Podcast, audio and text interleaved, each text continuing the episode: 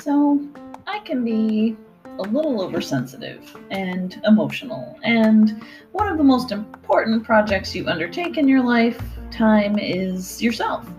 No one is perfect, we all have flaws, and a part of our lives is meant to be spent overcoming these obstacles rather than succumbing to and embracing them as personality types, which is kind of the popular thing to do today. Our lesser qualities should never be indulgently listed among our character traits, but should be fought tooth and nail lest they drag us down with them.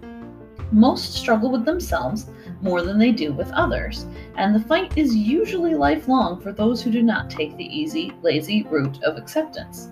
We all have our fights with our flaws, and one of my many is that I could afford to be a little tougher, both physically and emotionally.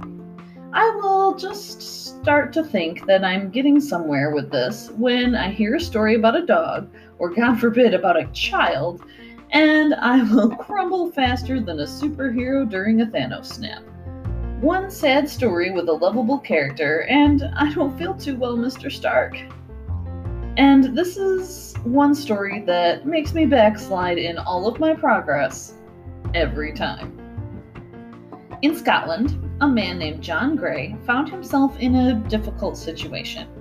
He was a gardener by trade, and it was quickly losing its viability as an option, despite how he liked it. There was nothing for it. He needed to give up the life he loved so dearly and get a different job. John knew he would make more money as a local police officer, but in Edinburgh, it was a dangerous job, and the only shift available was that of a night watchman. It wasn't safe to do it alone, so John made a decision that seemed harmless at the time, but would change Edinburgh forever.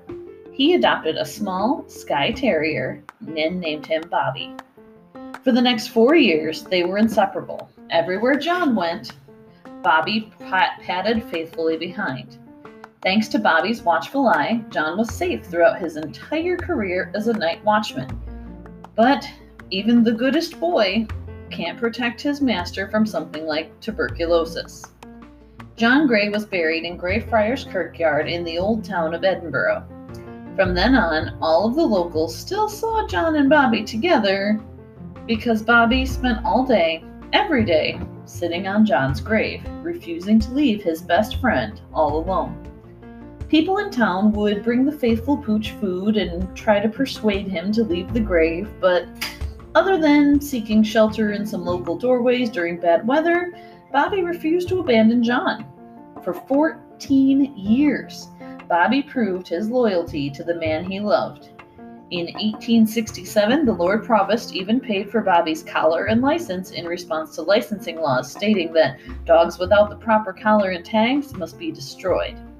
When Bobby died in 1872, the tags and collar went to the Museum of Edinburgh. Bobby went th- where he had always been, Greyfriars Kirkyard. He has a grave near to John's as can be, considering he died 14 years after the man. The city even built a statue of their famous boy. Today, the nose has been polished from Bobby's many admirers caressing the little statue. Fun fact John Gray was also locally known as Old John or Old Jock. Jock is also the name of the Scotty dog in Disney's Lady and the Tramp from 1955. I'm not sure if this is a deliberate shout out, but I do think it's neat. Also, we know that Disney was aware of the story since in 1961 they made a live action Greyfriars Bobby movie adapted from a book by Eleanor Atkinson, which deeply charmed Walt, who was a known dog lover. Now, I know today's quote unquote monster minute was far, far from a monster, but it was a sweet story that I just couldn't leave, you know, and ignore. And I've been meaning to get around for a lo- for a long time, but it's not long enough to include in my regular Friday story segment. So since Wednesday shows are a little shorter, I thought I'd I'd sneak Bobby in here because he's just the goodest boy. Thank you all for tuning in today, and I can't wait to talk to you again on Friday for Paul Bunyan.